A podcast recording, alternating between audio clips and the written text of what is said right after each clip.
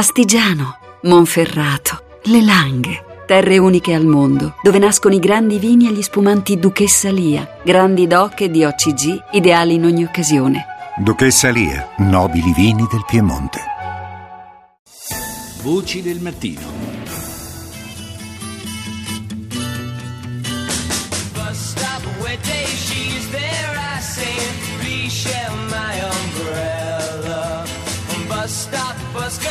She stays love grows under my umbrella Eccole qui, il trambiere. Ma non crediate che il trambiere sia una cosa facile. Ultimamente la vettura viene a ceppa che non si capiva più nemmeno, manco con l'urio. Tutti stretti, attaccati, intorstinati, ne sceglieva uno, se ne portava appresso quattro, li spicciavano, li disregavano. Di chi è sto cappello? Mio!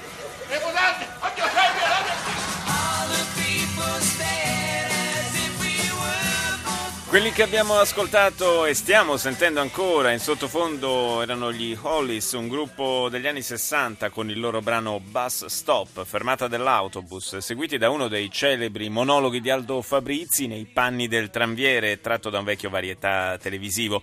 Tutto questo per introdurre in modo leggero il nostro prossimo argomento. Parliamo infatti di trasporto pubblico e lo facciamo in una giornata per molti versi simbolica. Il 30 marzo del 1876 infatti prendeva il via nella Trieste sotto dominio austriaco il primo servizio urbano di trasporto pubblico mai organizzato nella penisola italiana. Una novità che per alcuni anni restò isolata e fece di Trieste una città all'avanguardia. Tornando all'attualità, invece, oggi il trasporto pubblico vive un, eh, un giorno difficile, caratterizzato da uno sciopero, mentre a Roma, sulla scia dello scandalo legato all'esplosione dei costi e al ridimensionamento del progetto, ci si interroga sul futuro incerto della metropolitana C. Storicamente il trasporto pubblico ha vissuto il suo momento di massima espansione parallelamente ai processi di industrializzazione delle grandi città. Rita Pedizzi ne ha parlato con Gabriele Grea, docente di economia e gestione della mobilità urbana alla Bocconi di Milano.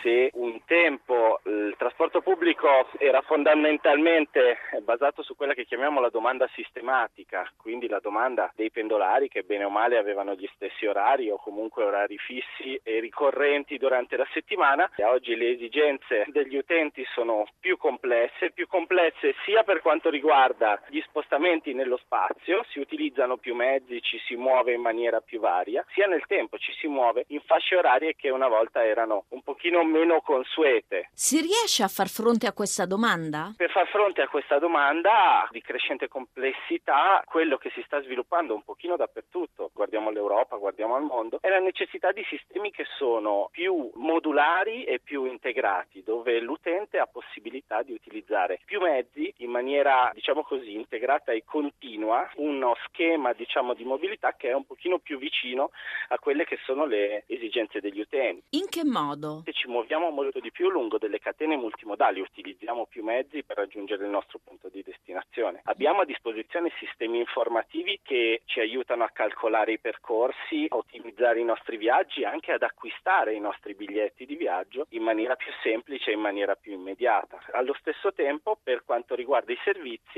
abbiamo solo più servizi rigidi che si basano sostanzialmente sull'utilizzo del treno, dell'autobus, delle metropolitane, ma abbiamo servizi che in qualche modo si adattano sempre di più alla nostra necessità di flessibilità, quindi appunto servizi di condivisione come il car sharing o il bike sharing, servizi di condivisione eh, vera e propria del mezzo come ad esempio il carpooling, eh, che sono in qualche modo tutti tra di loro collegati, quindi questa è la tendenza fondamentale. Un confronto tra Italia e il resto d'Europa. Ma eh, come sempre eh, ci sono situazioni diciamo molto differenziate sia per quanto riguarda l'Europa sia per quanto riguarda l'Italia. L'Italia è un paese grande, è un paese basato su sistemi di trasporto pubblico che hanno base sostanzialmente regionale, provinciale e locale, che in qualche modo vivono tutti quanti la tendenza a questa integrazione. È chiaro che ci sono più paesi molto più avanzati da questo punto di vista. Quali paesi? Ma per esempio la Svezia, per esempio l'Olanda, dove i sistemi sono in maniera crescente integrati, ma sono paesi chiaramente con problematiche un pochino differenti e dimensioni e tradizioni differenti rispetto alla nostra. In Italia appunto i sistemi sono molti, la tendenza però è una tendenza che bene o male come le imprese il, del trasporto pubblico, come le realtà delle grandi città si stanno sempre più internazionalizzando, anche questo fenomeno bene o male è un fenomeno che contagia le diverse realtà locali. Chiaramente ci vuole una